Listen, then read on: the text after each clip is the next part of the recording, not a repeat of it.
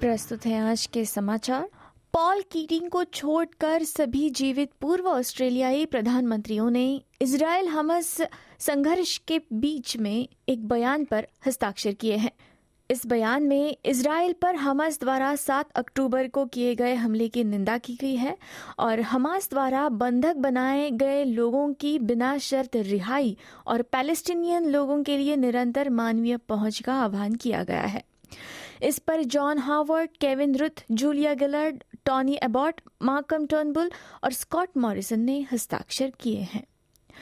Victoria के कार्यवाहक chief health officer ने सुझाव दिया है कि मेलबर्न वासी फिर से मास्क पहनने को तैयार रहें क्योंकि कोविड-19 के मामले बढ़ रहे हैं।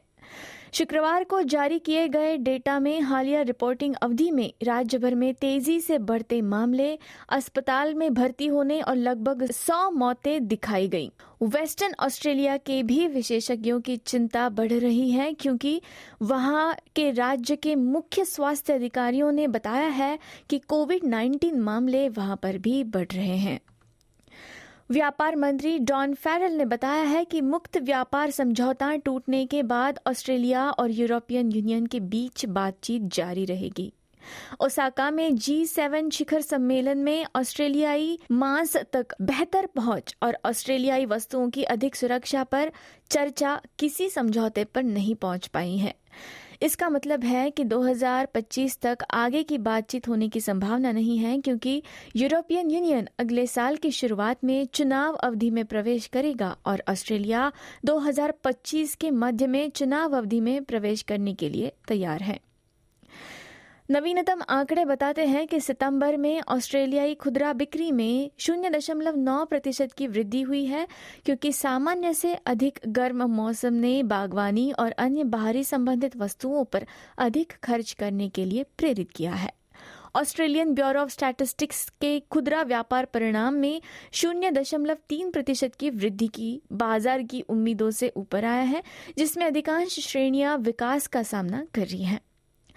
मेक्सिको के एकापुल्को में लोग पानी पीने के लिए कई घंटों तक इंतजार कर रहे हैं। 4 दिन बाद ऑटिस नाम के तूफान ने समुद्र तटीय रिजॉर्ट टाउन में 48 लोगों की जान ले ली है।